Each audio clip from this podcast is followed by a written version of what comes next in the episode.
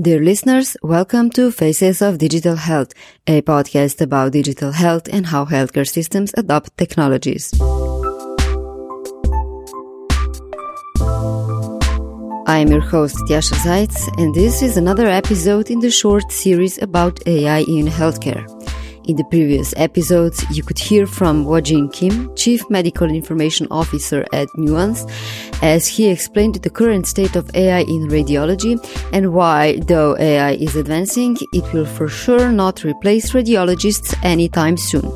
When you look at image interpretations only, that aspect only, there are so many different things we look for other than lung nodules and breast cancers when it comes to radiology. So, for example, when you look at a lot of the AI models that are out there that are making headlines, you see a lot of them uh, saying, you know, things like, "Hey, you know what? Uh, this AI model, uh, you know, was able to detect breast cancers as well or better than radiologists or faster than radiologists." But I can tell you, when I look at a particular image, I'm not looking at just one thing. I'm looking at literally hundreds, if not thousands, of different possible things that could be present on an image. Today, the AI is very narrow. You know, people talk about narrow AI. So there's a lot of limitations, which means that if you want to really replace radiologists just in the image interpretation part, today you would need literally thousands, if not tens of thousands of models, which we do not have. In the previous episode, endocrinologist Professor Dr. Tadej Battelino talked about the rise of AI supported platforms and decision support systems in diabetes.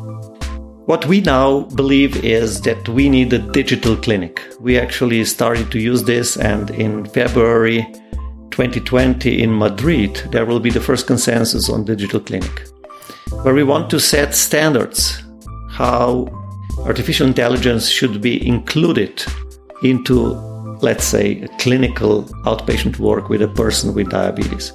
If it actually finally turns out the computer is as good, as good is enough. If the computer is as good as diabetologists from Yale, from Harvard, from Minnesota, and if you want, from Slovenia, then we made it.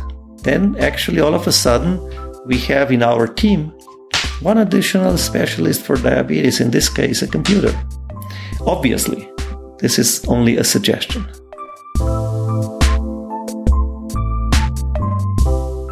Today, you will hear from Bill Rogers, CEO of Orbita, which is more widely known as the WordPress for AI applications in healthcare. Bill has extensive experience in software development and voice technology, and you will hear him explain how our voice assistants used in healthcare already where is the development heading and where does all the excitement about voice technology come from? If you're curious about other episodes and want to explore digital health further, browse through the episodes on your podcast player or read recaps of each show at www.facesofdigitalhealth.com, where you can search for other digital health and healthcare systems related topics. Two more episodes are coming up in this AI series, so make sure to subscribe to the podcast to be notified about the discussions. Coming up next is a conversation about AI in stroke research, and we're going to end the series with ethics of AI in healthcare. Stay tuned. And as always, if you like the show, share it with your network. And the best way to show your support is if you leave a rating or a review on iTunes or wherever you get your podcasts. In this way, others interested in digital health will find the show as well. Thank you. Now, to voice assistants.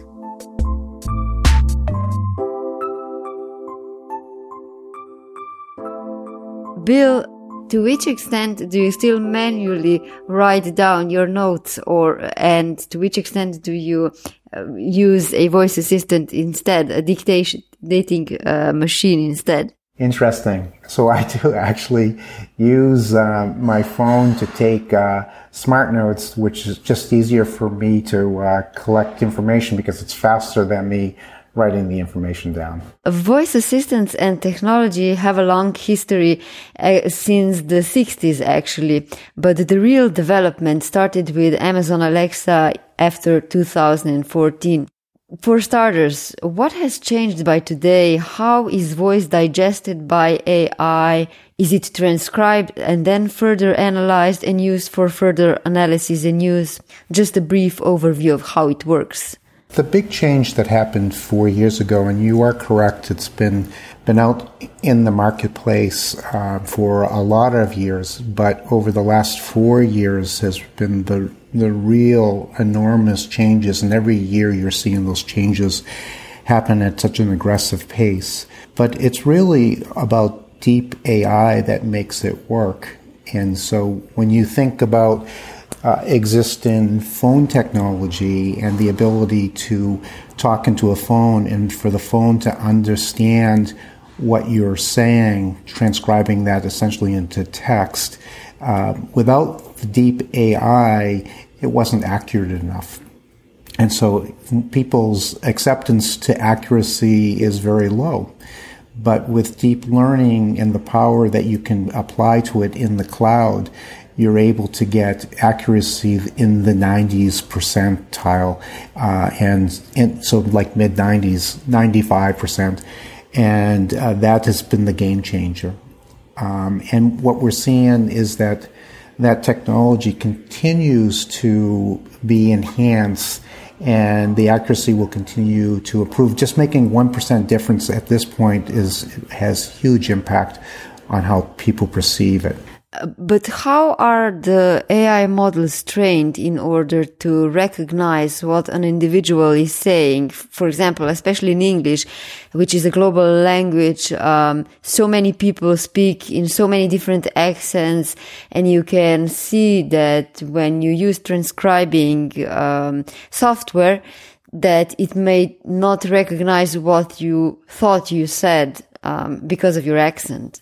Correct. And ultimately, one of the big game changers, too, is that since this has been running in the cloud, you actually have the data that can be used for training. So Alexa and Google, now deployed to over 200 million devices, is constantly collecting data from people that have accents and ultimately that data is analyzed and it's applied to the to the deep learning to improve the algorithms so the, the accuracy of the misheard words uh, improved significantly, as you already mentioned before.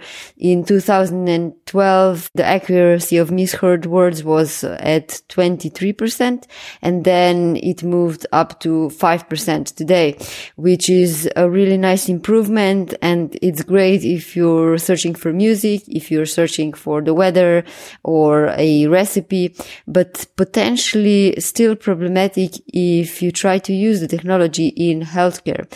What do you think about that? What are the less risky use cases of voice in healthcare at the moment? Organizations are starting to use uh, voice as a way for people to lower the barrier for them to en- engage in healthcare. And one of them is the digital front door. If you look at websites. Uh, voice doesn't always need to work across an Alexa or a Google device. Those are low friction types of devices to use, but people are always interacting with a smartphone and their ability. Uh, one of the most used cases in healthcare is people are searching for content, for information. In fact, some of the largest organizations in the world like Mayo Clinic, the number of health searches is in the tens of millions a month where people are searching on content. And if you think about going to a website and navigating to find content, your voice has, has the ability to, to do a, a very uh, long query. So you might say, I want to search for the symptoms of appendicitis and you get an instant response back with that data. And now that it understands the context of what you're doing, you might say treatment, and it'll return back treatment information or when should I see the doctor. But you didn't have to say appendicitis in any time, and it becomes a much more natural way for people to engage with it. Another example in healthcare that we're very excited about is that. Uh, we're working uh, with um, hospitals in Australia where we've deployed a bedside assistant, and the bedside assistant replaces the call button. a person's voice, their ability to say, I need to go to the bathroom or I need water, two different requests needs to be routed to two different types of people. Uh, the fact that you can automate that process saves the fact that a nurse doesn't have to come to the bedside assistant and find out what does the person want and then find the right person to go deliver the service to the user. And often those questions are questions that the assistant can just answer. Like if the person said what are the visiting hours or how can someone call me? And then having that those answers available to them one creates very good customer satisfaction but it also just alleviates the the, the amount of work that nurses are doing that can be reduced. It also reduces the number of falls because if somebody says, I need to go to the bathroom versus them just trying to get out of bed because they don't just don't know they, they need to go get something, it can save quite a bit of uh, money that way as well. So Orbita offers the leading healthcare focused platform for designing and building HIPAA compliant virtual assistants that engage and support uh, patients as you just uh, described. So uh, if I just mention a few of the other institutions that you work with, Orbit, uh, Orbita works with Amgen, American Red Cross, uh, Mayo Clinic, Pillo Health, could you just further explain the the use cases? What else is uh, voice assisting technology used for? Is it more, mostly organizational things? How far are we still from using um, voice assisted technology for actual patient medical data? One of the challenge for patient medical data uh, has been how do you deliver a HIPAA compliant solution into the marketplace.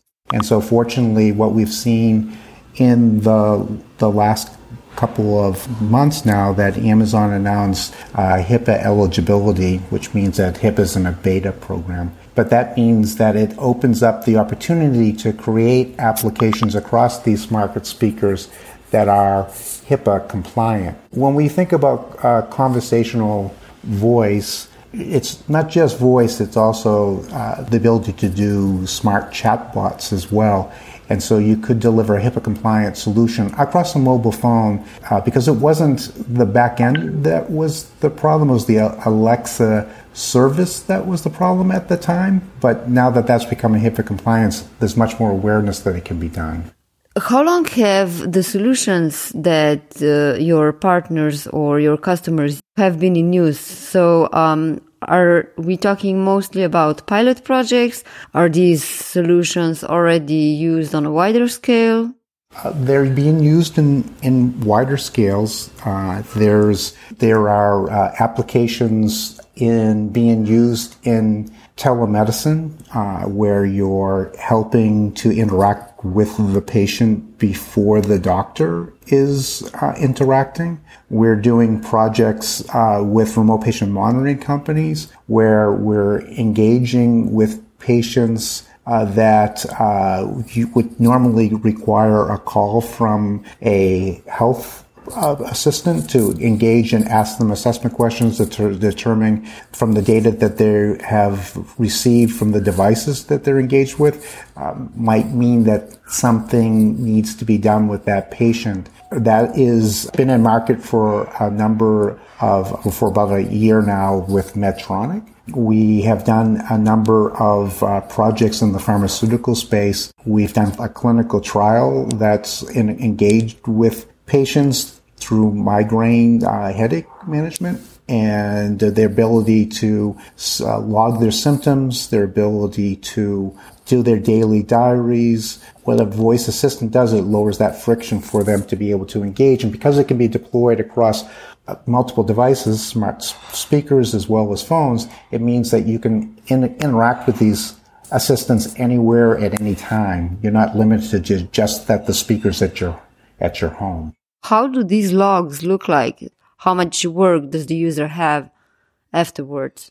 When you're doing a daily diary, you're doing an assessment. We have a the advanced assessment survey that does scoring and collects that data. When you're doing symptom uh, logging a symptom, in that case of migraine headaches, it when they would interact with the Alexa device and they would they would say, "How can I help you, you can log a symptom. It gives them a couple of options of what they can do, and one of them is log a symptom. And so if they said log a symptom, it would then just ask them, what is the symptom that you want to log?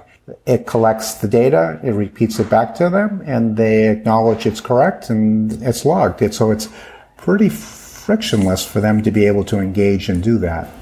One of the interesting things when it comes to voice solutions is how they are developed and designed in the first place. And this process actually requires a completely new uh, profile. So the job is called a voice UX designer. Can we stop there a little bit? So what are the current backgrounds of voice designers? And is this just the beginning stage of the profession? So it's going to be a very important profession. They are uh, people that, you, if you think about when you when you would design a website, you would make a a white paper prototype, and that prototype you would distribute and interact, and the the the UX person is ultimately helping to decide what are the buttons, what's the call to actions, what are you trying to get accomplished, and they build out the wireframes of of that website. Voice is a little bit more complex because what you visually see and what you visually hear not usually the same thing. Um, so what, for example, if you're designing for an uh, Alexa device that has a display, and your American Red Cross or Mayo Clinic and you ask a question around first aid, you what you visually see typically is a bulleted list of information that comes back when you say how do I treat a burn. But what you're, you're hearing is more as you would explain it to someone. And so it has contains more information uh, as opposed to the here's the bolded list of what you're going to go see. And of course, you can show an image and you can allow, because these devices support videos, you could support videos. And so a voice UX person has to think about when somebody says, how do I treat a burn? What do I respond with? And what do I give the user for navigation for the next thing that they could say, or do I just say, how else can I help you? Which ultimately doesn't lead to a great transactional experience where you would might have the ability to engage longer with the user. Which brings us to the question of how these design are tested in the end. If you have to basically almost guess what the response should be or what the response uh, a person that's interacting with the voice assistant is going to expect. How are the testings done in practice? What you will find is that um, this is was one of the difficult things that we discovered when we first started working with large profile clients, what they would do is give you what looked like a Visio flowchart of this is how I wanted to respond. And when you looked at it, it looks good when you read it, but when you listen to it, you know that this is not going to work. And so we actually developed a prototyping tool that allows you without any doing any coding, you know, what would the bot say? What would the user say? What would the bot say? And created a shareable link and people could play it and listen to it. And on every turn that the bot or the user said, somebody could comment on it so that they instantly got feedback. That actually took away a lot of the friction because again, very, it's almost like the paper prototyping of a website on how to go do that. Because if you don't do those sorts of things, and we don't, we're not the only prototyping tool in the marketplace. So strongly recommend people do uh, these voice prototyping and share it with your stakeholders to understand is this really solving and what, what would people actually say when they heard something? Because that's going to give you a lot of insights. Am I properly helping them to get down some sort of funnel that you're trying to get them to. What are your expectations regarding um, how fast could we see voice technology being used in the clinical practice more broadly? I would say that some solutions have been with us for quite a while. For example, especially uh, Nuance has uh, dictating software that allows nice creation of reports that doctors need to make. Yes, and, and so you're seeing this acceleration over the last four years, and I don't see that acceleration slowing down any at any point. And so now people realize that it can have a great impact on patients. And because it can have that great impact on reducing costs, cre- increasing patient satisfaction, uh, helping the patient be better educated, that people are starting to move towards uh, these types of solutions. You, you see that there was a over the last couple of years, there's been a number of uh, solutions that are uh, messaging systems. Some a patient would leave the hospital and they would get SMS texts uh, asking them a question. And that's that's like the beginning of of having a conversational AI solution. Uh, what's what we have the ability now is it goes from a text reminder that they they actually get into a full uh, pledge uh, rich experience. So that text message might might come they slide on the text message it opens up into a rich chat interface. It's a browser chat interface. Just like you received a message about airline ticket and you slide it and now you're in a rich experience to engage to, to manage your tickets this is helping you to manage your health and so because you have this advantage of when you answer a set of questions, like for example, we're doing a project with Brigham's and Women's Hospital around men's uh, prostate cancer. The virtual assistant can call the patient.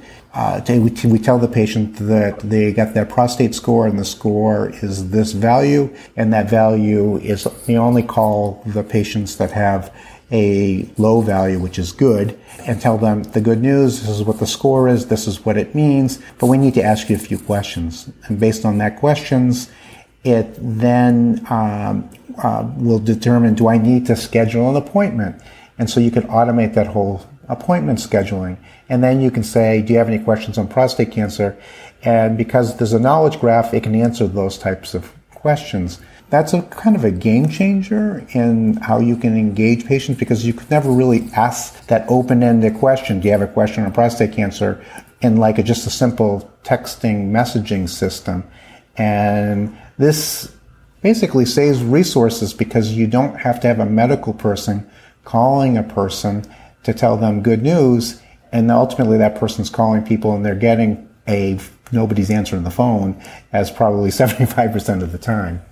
So it allows the doctors and the medical staff to do what they've been trained to do and uh, being offloading it to a virtual system to, to help with these kinds of tasks. How many testing has already been done regarding how these kind of messages are accepted by uh, patients? Because I think healthcare, especially because it's such a sensitive uh, area, people like to have a human touch. So it's different if you receive a message or news from a doctor or if you receive it from a bot. Right. And that's an example of why they were only sending out those messages that had positive news in that particular case. But there was quite a bit of testing on the bedside assistant and nurses themselves find that the bedside assistant, they feel that one, it is uh, just creates efficiency so that they can actually help people that need the help the most. Um, where the the patient actually feels that their request has actually been heard and actually somebody's engaging with them, so they feel quite a bit more satisfied with the fact that they can ask questions, get answers to that, and but when they need to do a request that needs a person, like get out of the bed or go to the bathroom, they feel that that's more likely to get a response because they had a, a voice come back and say, somebody's going to be with you in just a couple of minutes versus they clicked a button and they don't know what's going to happen next. There's a lot of excitement around voice assistants also for changing the patient behavior in your opinion or your knowledge, what is the current research um, around psychology of voice assistants? Why would vo voice assistants be any more successful than, for example, wearables or other decision support systems that at a certain point can simply be an annoying to the patient and he or she will stop using them.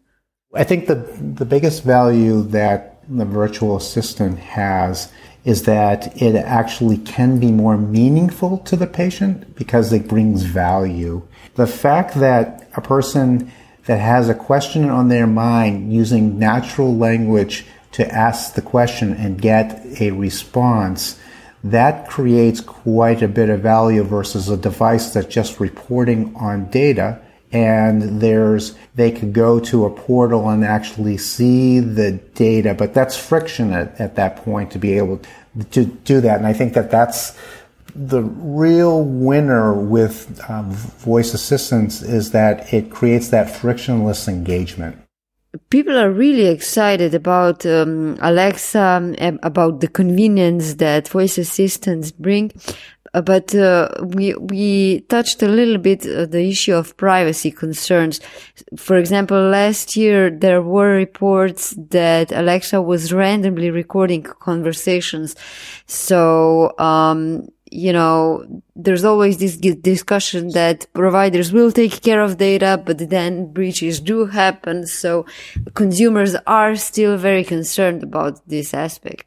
I know that there was that one report of um, that uh, mistakenly the information was basically what you would consider in the United States a butt dial. The interesting thing about that is that it happened once and it's known, it's really only documented once of that exact kind of a sequence to have happened.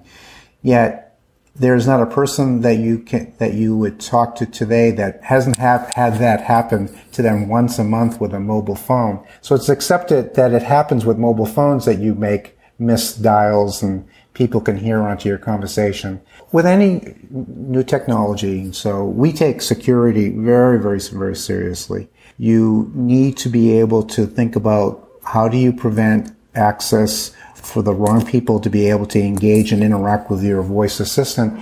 And you're seeing that there's things already coming into play for that. So, for example, there are technology around um, who is the user speaking. So Alexa and Google support in-home who is this user, and so you can set up your app to recognize the user. And if it doesn't recognize you, it, the app won't work. So that's one way of preventing it. Uh, we support things like ability to have a lock code. So just like with your mobile phone in voice, it can say, okay, uh, what is your passcode? And you say your four digit passcode. It then has a window where you don't have to apply that passcode. Um, so you can set that window to be never, or you can set it to be 10 minutes, and that way you don't have to enter it if you're going to start and re-engage with Alexa over over a period of, of time. And of course, it's, it's user controlled, so they can control their that access uh, ability just like you can on a mobile phone.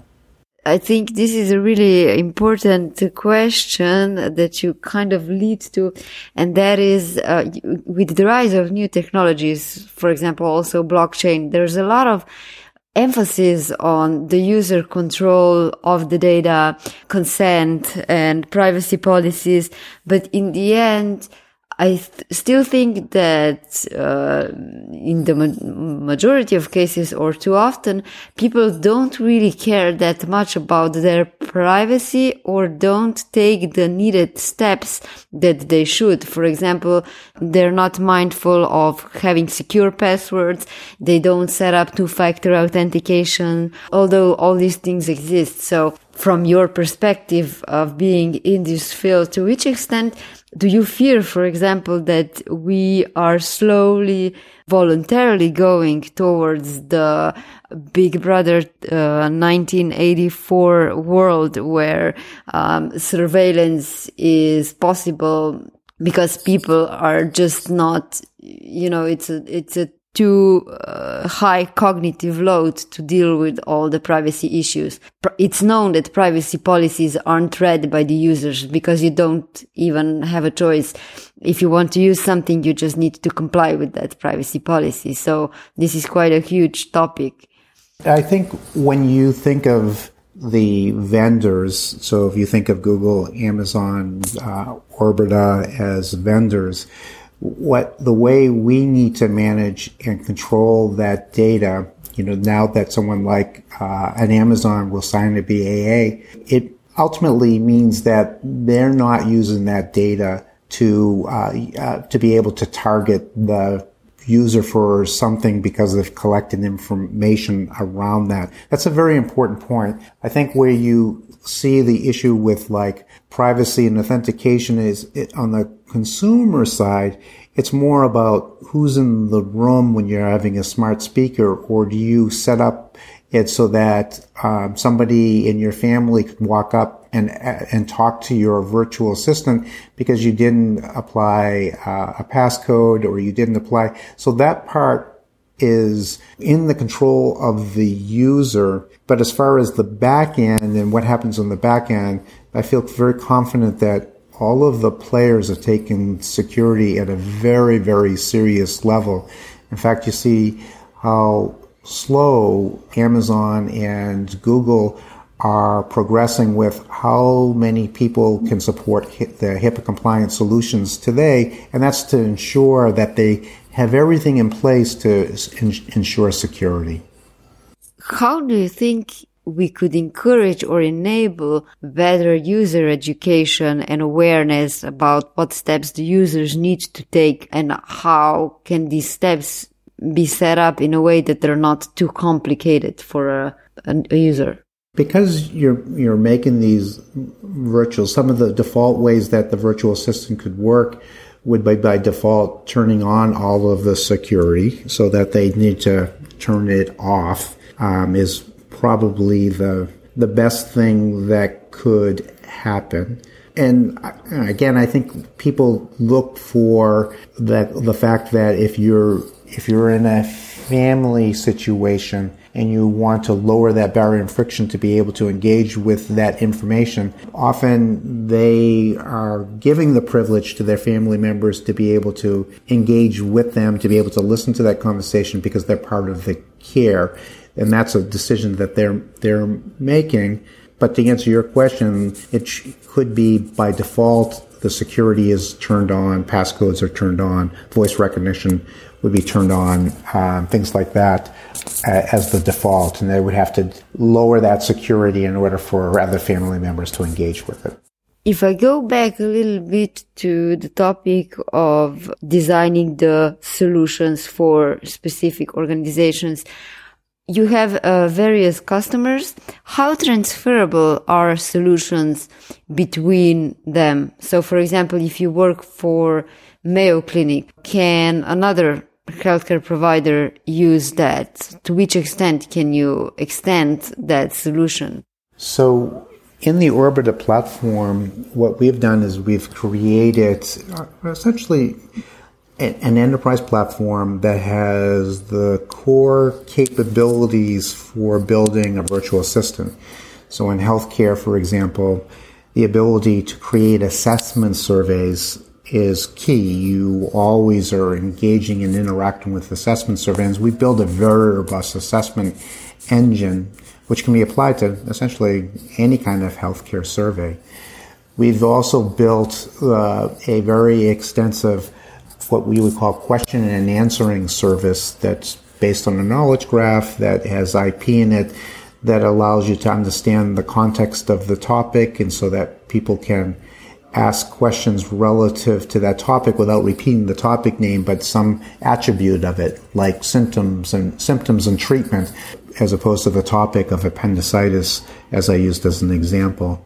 Um, we've built integrations with backend systems. All these things are repeatable. Uh, you'll see that we have some turnkey solutions for things like uh, finding uh, uh, finding solutions like find a doctor, find a provider, find a facility, and those things are reproducible.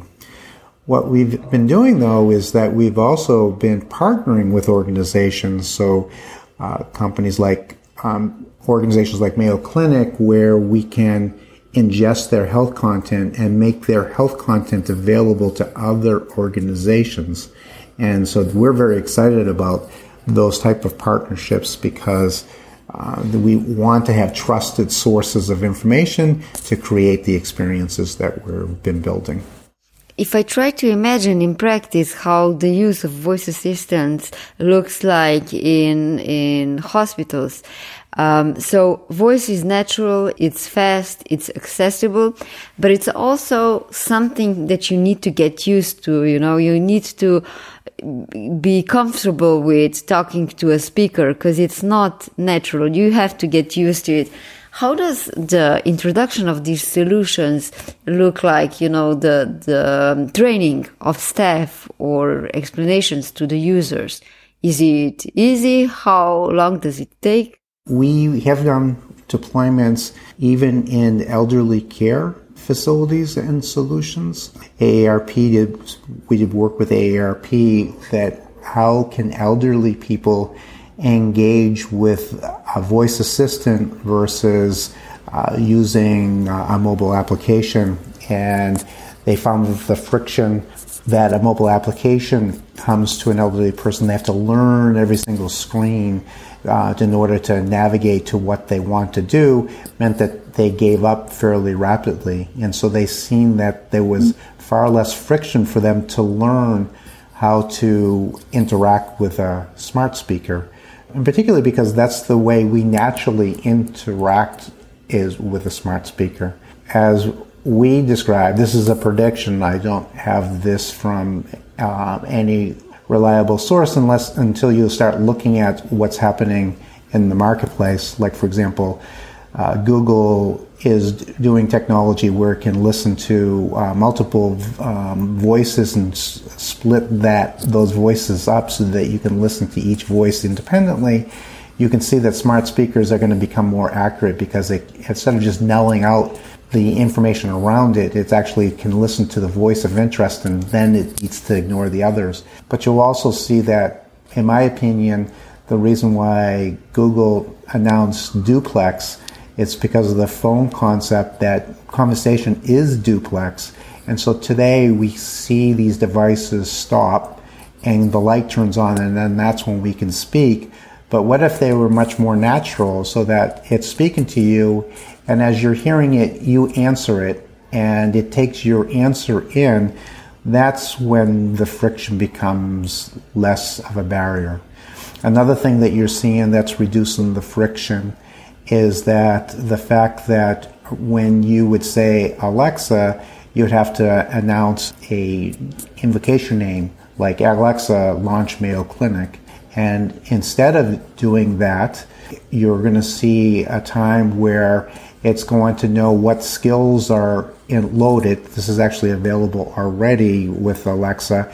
And you could say, Alexa, how do I treat a, a spider bite? And it could, because you have the Mayo Clinic application installed and you have the right APIs in place, it can answer the question from your skill, which really reduces the ref- the friction. Think of that bedside assistant. What if I, and saying Alexa launch the bedside assistant, uh, you could say, Alexa, I need a, a, glass of water without saying anything else, and it now is using that app to interact with, with the user. What about the expansion of uh, voice assistants uh, around the globe based on uh, languages? So of course, the American market is big and a lot of development is happening for the English language. But what about uh, other languages? Um, does each solution basically need uh, the specific natural language processing uh, model. So how do you see the issue of people that don't speak English? Are they going to be in a disadvantage because the solutions are not going to be designed for them? You will see now that uh, Amazon has released to a number of different uh, languages, and that will continue to grow. They will move across the the world. You're also seeing that Google is um, they actually have had more traction in international languages than uh, Amazon has um, with different countries because they were just there first. It turns out whoever is is there first on the market usually gains about two thirds of that market share. So there's a real motivation for the big virtual assistants to get into as many international markets as they can because they gain market share of those marketplaces. Now, they're not the only natural language processors. There's natural language processors that are gaining market share. That's in China, for instance, and uh, they've um, uh, and so again, uh, there'll be other natural language processors than just the ones that we're used to, which is Amazon, Bixby, and uh, Google what are the main challenge, challenges that you see in the development of the field and the use cases for healthcare? There is a misperception that when you want a virtual assistant that it, instantly just learns. And so there is the concept of AI, machine learning. There is a disconnect that it doesn't just learn, that there's actually quite a bit of work to say, what exactly do I want this virtual assistant to do and focus only on, and do that piece of what you're trying to accomplish really, really well. So I mentioned before that Amazon Alexa was uh, on the market in 2014 and Orbita was founded in 2015. Is there any correlation? How did you get into the field of voice technology? my background um, from the time I was graduated from college, worked at MIT Lincoln Labs in digital signal processing. It actually was digital signal processing and voice back in 1984, and then was a, a founder of a video conferencing company that had voice and video. Uh, was involved in a telemedicine company that was voice and video and then I was a CEO of a web content management company called Ektron that's now now Episerver. Um, that's one of the largest web content management companies. It's in the top of the Gartner Magic Quadrant and Forrester Wave. So I've always had a background in voice, video, uh, information. But when I was in telemedicine, I had a great experience working with Joe Kvedar out of uh, Boston and he's somewhat considered the father of connected healthcare.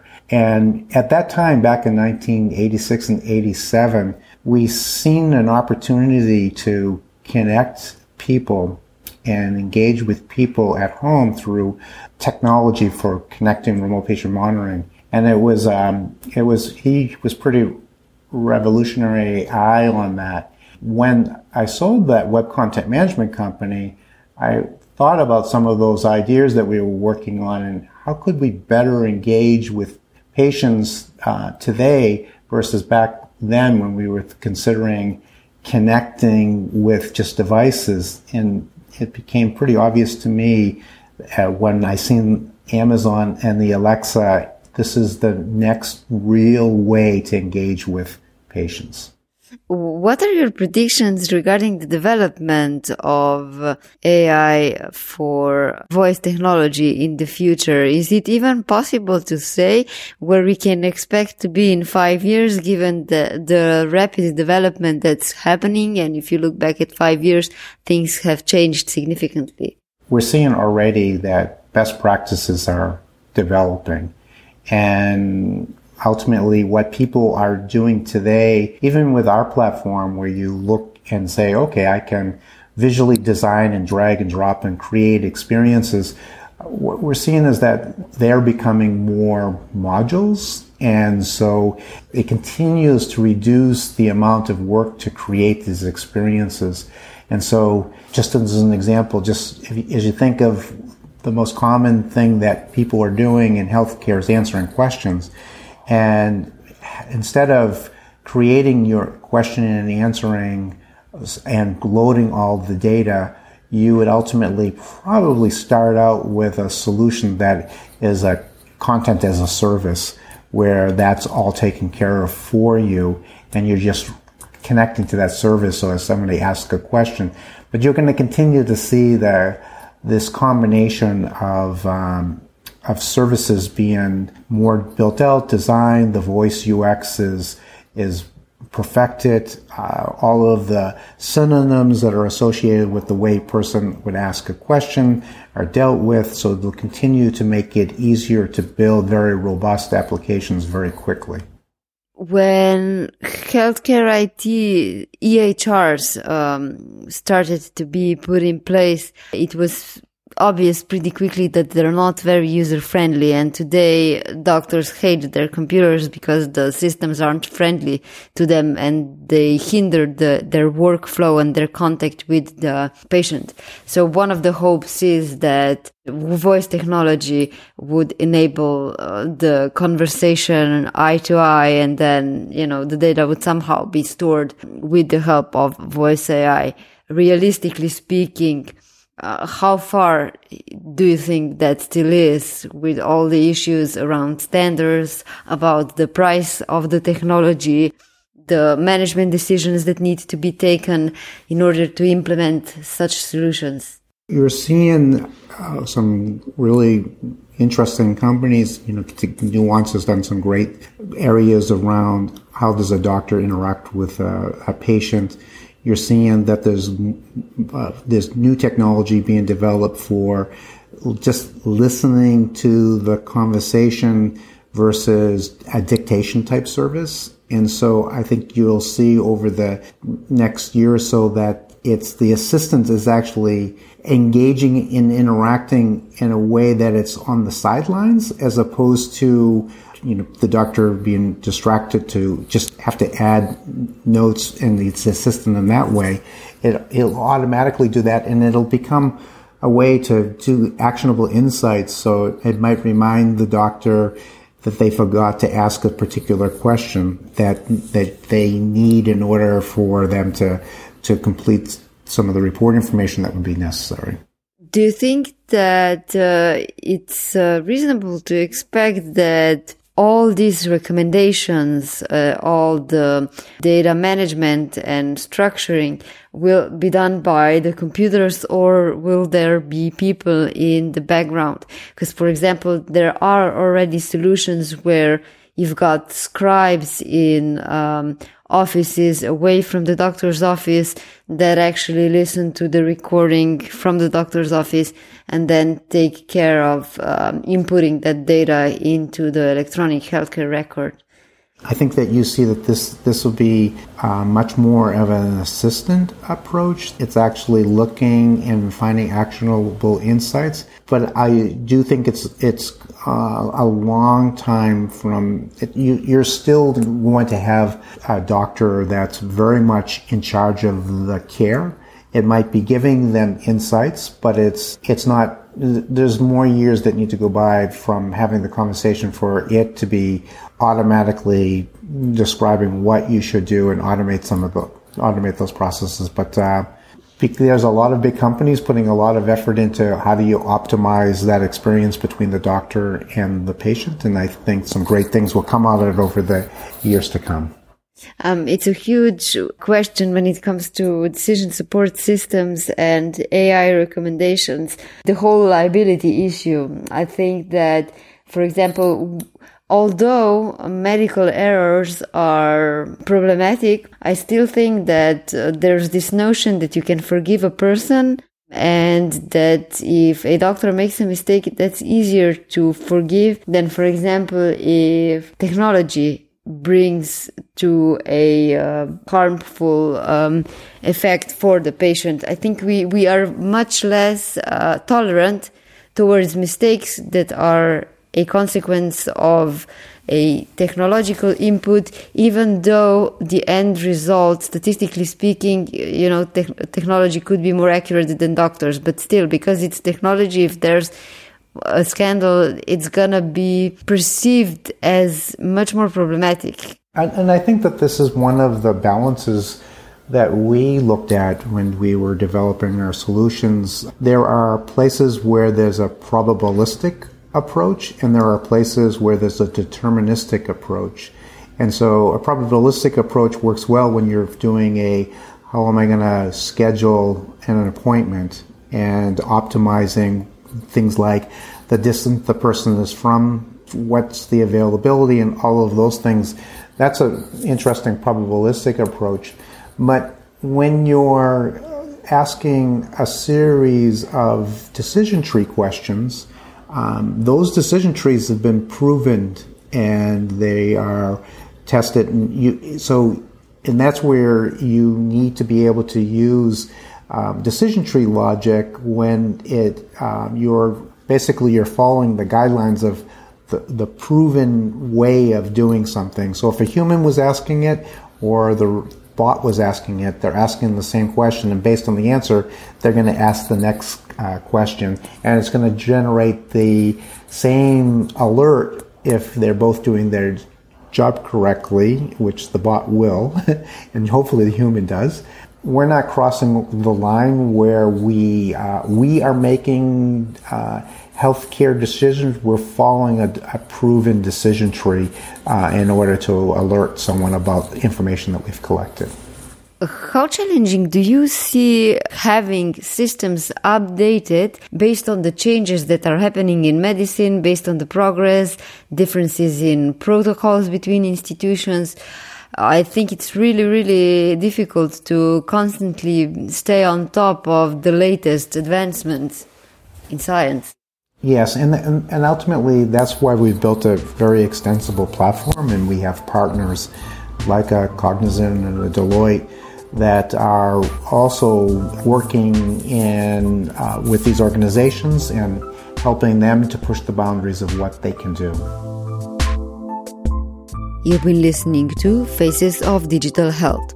To learn more, go to our website www.facesofdigitalhealth.com and of course, stay tuned, subscribe, and if you have a minute or two, leave a rating or review in iTunes. It really helps. Thank you.